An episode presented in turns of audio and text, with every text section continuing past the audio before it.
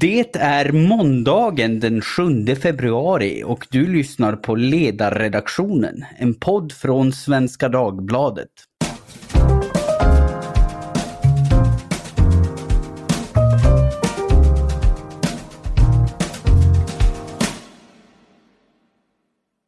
Jag heter Jesper Sandström och idag ska vi prata energipolitik.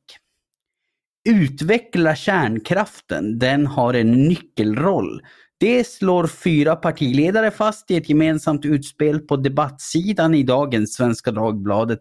Närmare bestämt Ulf Kristersson, Nyamko Sabuni, Jimmy Åkesson och Ebba Busch, det vill säga ledarna för Moderaterna, Liberalerna, Sverigedemokraterna och Kristdemokraterna.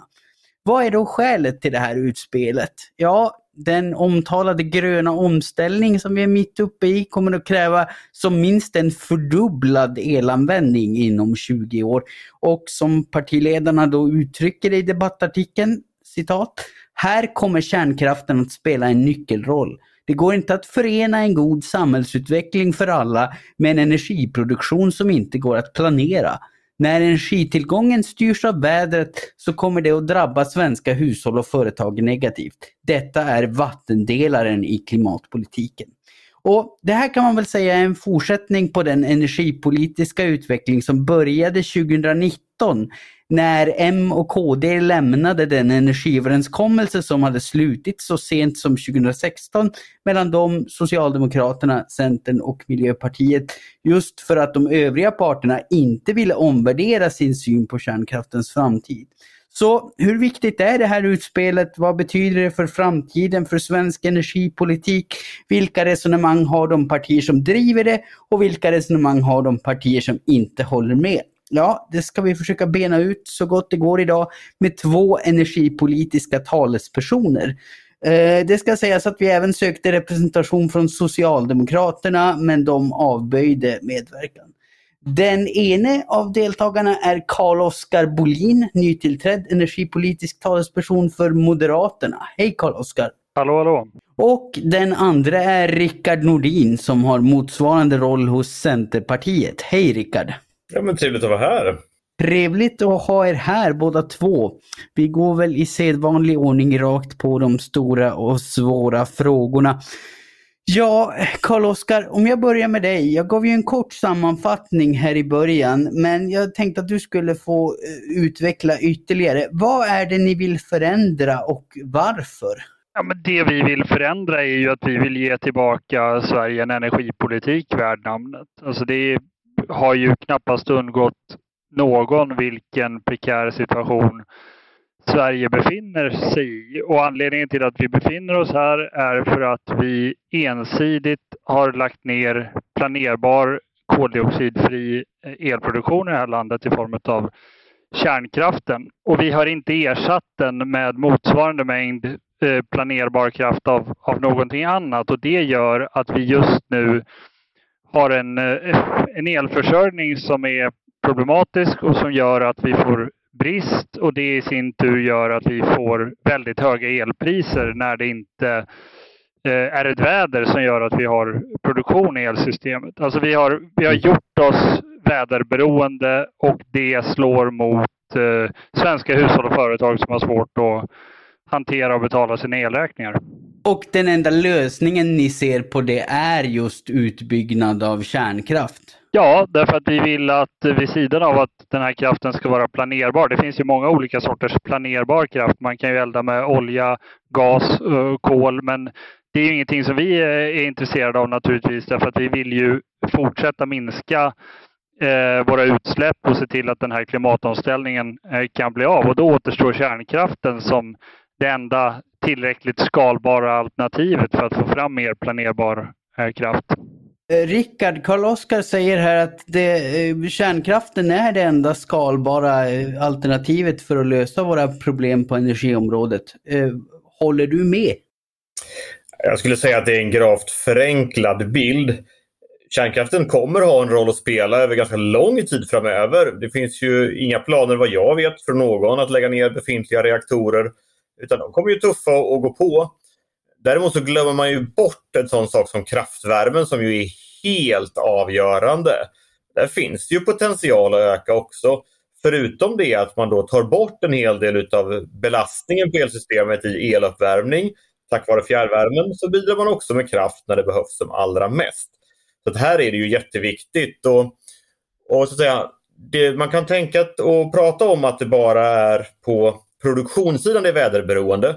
Men det är ju faktiskt också på användarsidan väldigt väderberoende med tanke på att vi har så stor andel eluppvärmning i våra hushåll. direktverkande el, det är dålig isolering, det är dåliga värmepumpar. Här finns det ju jättemycket att göra även där som går att göra på väldigt kort sikt som skulle göra en betydande skillnad, inte minst i, i södra Sverige. Så jag tror att det är, det är lite förenklat att tänka att kärnkraften kommer lösa allting utan man behöver nog en mix av åtgärder. Där, där det handlar både om, säkert om ny produktion men också om annat. Men eh, för, visst förstår jag det rätt i att ni inom Centerpartiet eh, vill fortfarande bli av med kärnkraften? Alltså läser man er hemsida så får man ju tolka det som att ni vill att den ska vara avvecklad till senast 2040. Stämmer det? Alltså, vi skrev ju under energiöverenskommelsen redan 2009 tillsammans med Moderaterna bland annat och även 2016 och där sa ju vi att ja, men kärnkraften den får finnas och drivas vidare på marknadsmässiga villkor och vill någon bygga nytt och göra det marknadsmässigt, ja men då får man också göra det eh, på de platser där du idag har det. Så att, ur vårt perspektiv, ja, vi kanske har en målsättning om att det finns något annat. För det var ju också den tidshorisonten som kärnkraftsägarna själva sa, ungefär runt 2040. Eh, sen har man ju sagt att man kan förlänga och så vidare. Och då får man ju göra det om man finner en lönsamhet i det. Ja, och du säger att om, om, det finns lönsamhet och om det är marknadsmässigt att göra det. Men jag menar, det är väl också så att politiken i mångt och mycket dikterar villkoren för marknaden. Alltså vad politikerna uttrycker för önskemål kommer ju ha väldigt stor bäring på vad marknaden sedan väljer att göra. Ja, både ja och nej. Vad vi önskar tror jag inte spelar så stor roll för marknaden. Om jag säger att jag önskar mer solenergi så bygger nog inte marknaden det. Utan det handlar mer om vad som är lönsamt. Men där har man ju också sett till så det finns tämligen jämbördiga villkor. Det finns ju ingen effektskatt kvar på kärnkraften. Det finns inga särskilda subventioner till liksom något kraftslag. Utan det man gör möjligtvis nu då det är att se till så att havsbaserad vindkraft får samma förutsättningar när det kommer till utbyggnad av stamnätet som annan kraft har fått traditionellt sett. Så Det är ju egentligen det enda som finns kvar. Om man nu bortser då från att hushåll slipper att betala energiskatt och nätavgift om man producerar sin el själv. Men det, det är en ganska rimlig princip för vi kommer inte beskatta veden heller om någon hugger och, och eldar i sin panna. Även om ni ville göra det, men det är ju en annan pilsner. Karl Oskar, vad säger du när du hör Rickards resonemang? Låter du dig övertygas om att det finns ett annat sätt att lösa de här problemen än ny kärnkraft? Nej, det, alltså, det stämmer ju inte. Och jag menar, ska vi, ska vi då... Alltså, sen 94 så har vi lagt ner 5000 megawatt planerbar effekt. Det går alltså inte att ersätta det med bioeldad kraftvärme om vi vill ha ett enda träd kvar i det här landet eller om vi vill kunna använda det till någonting annat. Sen säger Rickard att vi, den havsbaserade vindkraften nu får samma villkor som alla andra kraftslag i det här systemet har fått. Det stämmer överhuvudtaget inte. Alltså att bygga ut anslutningspunkter ute i havet är ju en subvention av aldrig tidigare skådat motstycke. Energimyndigheten bedömer att det kostar en miljard per terawattimme installerad effekt, det vill säga en krona per kilowattimme ska antingen skattebetalarna eller de som råkar ha ett, ett vägguttag hemma, det råkar ju vara ungefär samma grupp människor, betala en krona per kilowattimme bara för kablarna ut till de havsbaserade vindkraften. Och då kan man ju kontrastera det med att konstatera att det här senaste kärnkraftverket i Finland som nu har tagits i drift, Olkiluoto 3, byggdes ju för 6 miljarder euro. Det betyder över dess livslängd en, en produktionskostnad på ungefär 43 öre per kilowattimme. Så att kablarna till den havsbas, de havsbaserade vindkraften är, vindkraftverken är, är dubbelt så dyra. Men det som är kärnan i det här är ju det som är kärnan i det här för, för mig och för, för eh, Moderaterna och för, för de övriga partiledare som har skrivit under eh, den här debattartikeln det är ju att vi måste skapa en stabilitet i vår elförsörjning. Vi har alltså inte per se någonting emot vindkraft, men vi kan inte ha ett system där människor inte på förhand vet om elräkningen kommer bli 2 eller 10 000 kronor för kommande månad beroende på hur vädret ser ut. Alltså det är inte...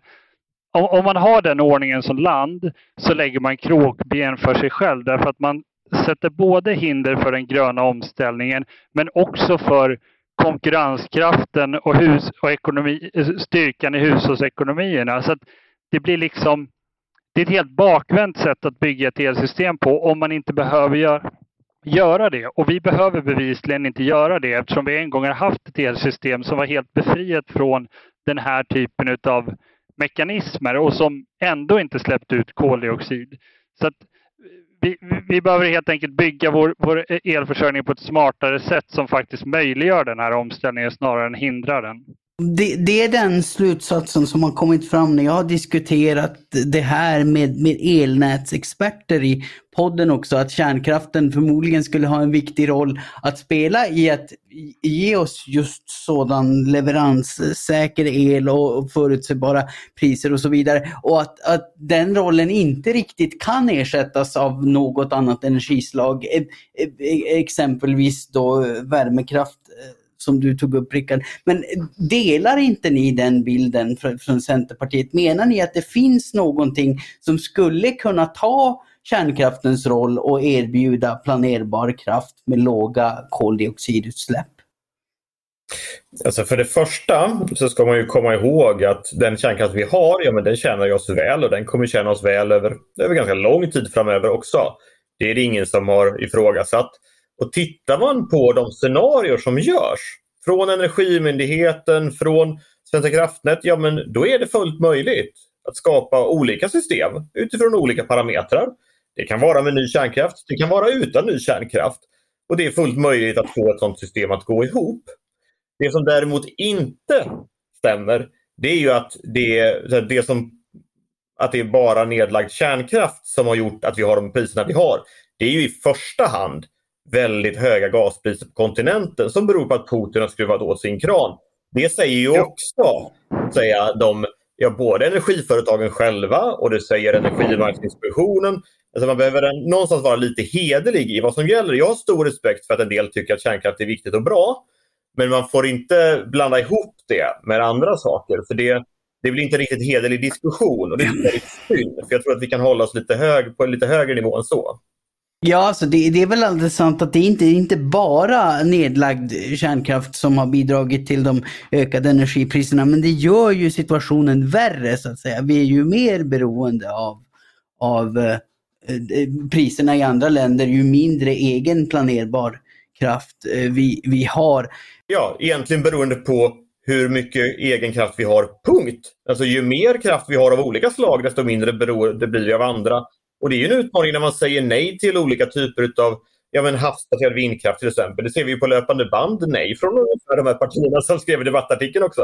Ja, ja det, det, och det kan man diskutera för det, det finns det väl också forskningsrapporter som har kommit fram till exempelvis att havsbaserad vindkraft är betydligt dyrare än eh, exempelvis ny kärnkraft. Så att då, då blir det ju återigen en subventionerings och investeringsfråga. Men, men om, som du säger, det är ju dumt att säga nej till någon energi, för det handlar ju om hur mycket energi vi har, punkt. Så finns det någonting som skulle kunna få Centerpartiet att byta fot i den här frågan och ställa sig positiva till ny kärnkraft? Jag förhandlar ju inte, inte, inte våra energipositioner här i den här podden. Det hade varit väldigt roligt i och för sig. Men det vi har sagt och varit väldigt tydliga med är att vi tycker att det behövs en ny energiöverenskommelse. Och då är det väl välkommet att de här fyra partierna har gjort klart sina ståndpunkter. Regeringen har lämnat sin eh, elektrifieringsstrategi och vi har gjort klart våra punkter. Om vi då sätter oss ner på riktigt och diskuterar det här så är jag helt övertygad om att vi kommer komma fram med saker som är bra för elsystemet. Hur långt vi når, ja men det återstår ju att se. Men då måste man också vilja komma till förhandlingsbordet. Och det är väl problemet hittills tycker jag från andra partier. Karl-Oskar, du hade någon invändning apropå det här med energipriserna i resten av Europa? Nej, men så här, det är ju helt sant att det på marginalen är Putins gaspriser som har satt priset för våra kilowattimmar därför att vi har marginalprissättning på el. Men att beskriva det som ett isolerat faktum är ju i sig ohederligt därför att anledningen till att vi gör oss beroende av eh, Putins gaspriser det är ju att vi har lagt ner planerbar produktion i det här landet. Och när det sen då inte blåser, varken här eller i Tyskland, ja då måste den sista kilowattimmen producera sitt gaskraftverk och då blir det mycket, mycket dyrt och det har svenska folket fått erfara. Alltså lösningen på detta är ju inte att bygga mer väderberoende kraft utan lösningen på det är ju att bygga mer kraft som vi faktiskt själva kan reglera. För det är ju bara så vi säkert kan göra oss oberoende av ryska gaspriser.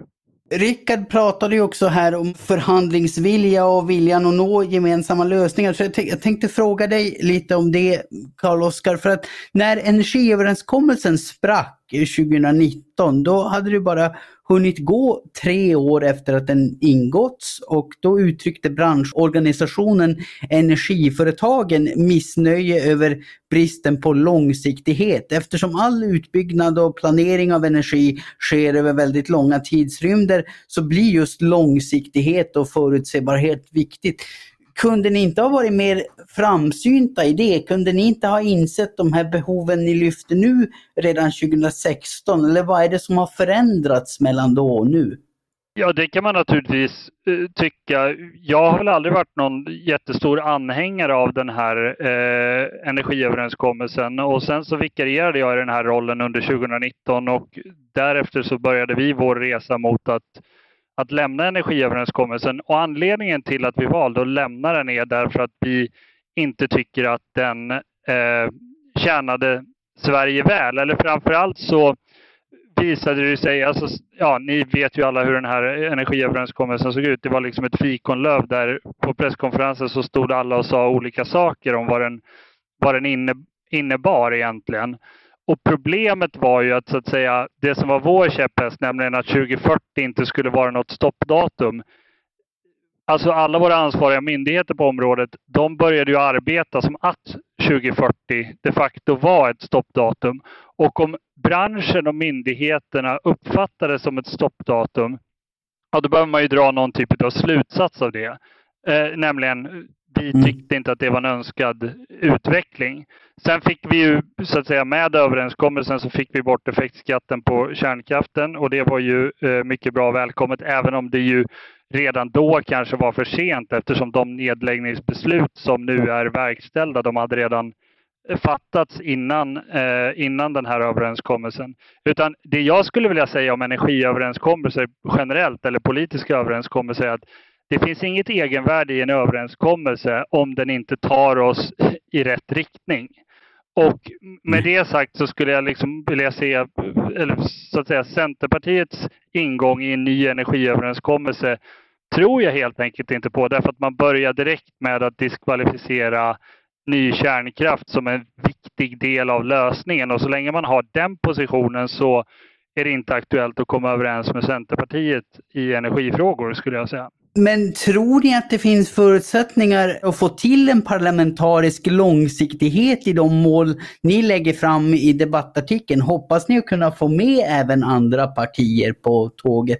Jag tror man kommer kunna skapa långsiktighet, men inte nödvändigtvis en bred parlamentarisk uppslutning. Vi får återkomma till senare vad det kan, eh, vad det kan betyda och hur man skulle kunna nå dit. Men tyvärr så får man ju konstatera för, för Sveriges räkning att kärnkraften har alltid varit den politiska slagpåsen i rummet.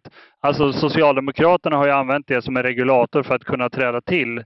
För att blidka Vänsterpartiet, Miljöpartiet och till viss mån även Centerpartiet så väljer man att, att gå fram med kärnkraftsnedläggningar eller se till att de att de inträffar genom det som Miljöpartiet själva kallar för informell politisk styrning. Och det har ju naturligtvis varit skadligt för Sverige och för svensk energiförsörjning. Och det försöker vi nu bryta med. Eh, jag, jag ser Rickard att du har att invända mot Karl-Oskars beskrivning här, så det ska du få göra. Ja, men för det första så har ju vi aldrig ställt några sådana krav på, på regeringen att man ska tvinga fram nedläggningar. Det, det vet jag inte riktigt var Karl-Oskar har fått ifrån. Och för det andra så står det ju i energiöverenskommelsen 2016 och även den 29 att vi öppnar för ny kärnkraft och man kan bygga det på marknadsmässiga villkor. Så jag tycker att det är lite konstigt. Han försöker måla upp en bild som inte riktigt stämmer om Centerpartiet. Alltså jag, och jag är helt övertygad om att ska vi klara av de här utmaningarna, då måste det finnas långsiktighet. Och då måste man också våga ta i de frågor där man inte riktigt håller med. Jag är beredd att sätta mig ner med alla partier i princip och, och faktiskt försöka komma överens. Det har vi ju gjort tidigare. Och det, är väl, det som är synd var ju att Moderaterna valde att lämna 2019 dagen innan vi skulle sätta oss med nya förhandlingar. Man valde alltså att lämna snarare än att faktiskt vilja sitta ner och diskutera där vi hade olika bilder. Och det, jag tänker att det kräver nog ändå näringslivet och branschen att man faktiskt försöker. För att Annars blir det svårt. Jag vet inte riktigt. Carl-Oskar får jättegärna utveckla hur han ser att man skapar långsiktighet utan att ha en, en bred parlamentarisk förankring. Det tycker jag låter lite spännande. Ja, men jag måste fråga dig Rickard, för du säger att ni vill inte nödvändigtvis att kärnkraften läggs ner. Men ett av kraven som lyfts i den här debattartikeln av ML, KD och SD är ju att målet för svensk energipolitik ska vara att det blir fossilfritt snarare än förnybart till och med 2040. Eh, det vill säga att kärnkraft ska kunna vara en del av det. Men exempelvis på er hemsida så lägger ni ju fram samma mål som i energiöverenskommelsen, det vill säga att det ska vara förnybart, vilket, vilket då i alla fall jag tolkar som att då ska kärnkraften vara borta till 2040. Är det en feltolkning av er linje? Ja, men vi står ju bakom den stora energiöverenskommelsen. Alltså det är ett mål, men det betyder inte att man inte får bygga ny kärnkraft eller att man får driva vidare reaktorer. Och det kan tyckas lite motsägelsefullt om man nu, om man nu liksom tycker det. Och det, det är helt okej. Okay. Jag noterar ju också vad moderater och andra skriver i debattartiklar. Men vill man på riktigt ändra saker i verkligheten, då är det väl jättebra om man kommer och diskuterar. Så får vi se vart vi landar någonstans. Jag är öppen att diskutera. Men jag, jag kommer ju inte göra det innan vi faktiskt sitter vid ett förhandlingsbord. Det vore lite konstigt att och liksom börja diskutera vad det är vi, vi ska komma överens om då. Ja, vad säger du Karl-Oskar? Har ni i Moderaterna visat bristande förhandlingsvilja i den här frågan? Nej men, nej, men så här, alltså Centerpartiets talepunkt om att det ska vara fritt fram att bygga kärnkraft, den är ungefär lika liksom, trovärdig som Miljöpartiets talepunkt om att det var marknaden som la ner kärnkraften. Alltså, Centerpartiets öppnande för kärnkraft är ungefär som att låta någon ställa upp ett 100 meterslopp med båda skosnörena ihopknutna från start. Alltså, om man på allvar säger att det ska vara fritt fram att bygga kärnkraft, vilket nu Rickard Nordin tycks säga, då borde han ju heller inte ha någonting emot att kärnkraften får byggas på fler platser än de idag befintliga. Därför att annars så låser man ju kärnkraftsbyggandet till de två företag som äger de här sajterna. Ingen annan får ju bygga kärnkraft i Sverige. Och någonstans så blir det, alltså det blir lite skenheligt att säga att man inte har någonting emot nyproduktion av, av kärnreaktorer samtidigt som man gör det på de premisser som idag gäller. Det är liksom inte... Och Rickard, vad, vad, svarar du på det? Den, den politik ni står bakom idag, den ger helt enkelt inte utrymme för ny kärnkraft på marknadsmässiga villkor? Ja, det finns ju som sagt sajter idag där allting är förberett men det finns ingen som vill investera. Det som däremot finns någon som vill investera i är ju till exempel havsbaserad vindkraft. Vi har alltså ansökningar för 400 terawattimmar. Det är tre gånger mer än Sveriges elanvändning idag som det finns ansökningar på. Men där, om man nu ska prata skenhelighet, jag läste ju debattartikeln, där säger man vi behöver alla fossilfria kraftslag. Men när det kommer till vindkraft, då photoshoppar ju liksom moderater bilder för att skriva skrämselpropaganda. Liberalerna säger nej till all havsbaserad vindkraft på hela västkusten. Och Moderaterna säger nej liksom i Tävlinge och Stockholm och, och överallt utan möjligtvis då Sölvesborg. Så det går lite åt båda hållen där om vi ska börja på det spåret. Jag tycker det är bättre att försöka komma överens istället. Det det här handlar om, alltså det den här diskussionen handlar om är ju, ska vi ha mer eller mindre planerbar kraft. Och vi vill alltså ha mer planerbar kraft därför att den här vintern har på allvar visat Sverige baksidorna i att inte kunna styra sin kraftproduktion i den omfattning som behövs för att hålla priserna på en stabil nivå som gör att människor inte går i personlig konkurs och att företag behöver lägga ner. Att då säga vi behöver mer oplanerbar kraft som lösning på det här problemet, det är extremt tondövt. Att därtill säga att vi ska betala en krona per kilowattimme bara för kabeln till de här kraftslagen när man i alla andra sammanhang pratar om att det är viktigt med konkurrensneutralitet mellan kraftslagen. Det är liksom att befinna sig på en annan planet. Och det är min invändning mot den typen av resonemang. Ja, och det här lär vi fortsätta dividera om för lång tid framöver. Men här måste vi runda av för dagen lite tidigare än vanligt eftersom du, Karl-Oskar, ska hasta vidare till en annan debatt i samma ämne. Eh, så jag får säga stort tack till er båda två. Rickard Nordin, energipolitisk talesperson för Centerpartiet och Karl-Oskar Bolin, dito för Moderaterna. Jag hoppas att lyssnarna känner sig lite upplysta i den här frågan. Det gör då definitivt jag jag. Och jag säger tack också till alla dessa lyssnare. Synpunkter, frågor och funderingar skickar ni i vanlig ordning lämpligast till e-postadressen ledarsidan svd.se. Producent, det är i vanlig ordning jag, Jesper Sandström och jag hoppas på att få låna era öron alldeles snart igen. Tack för den här gången.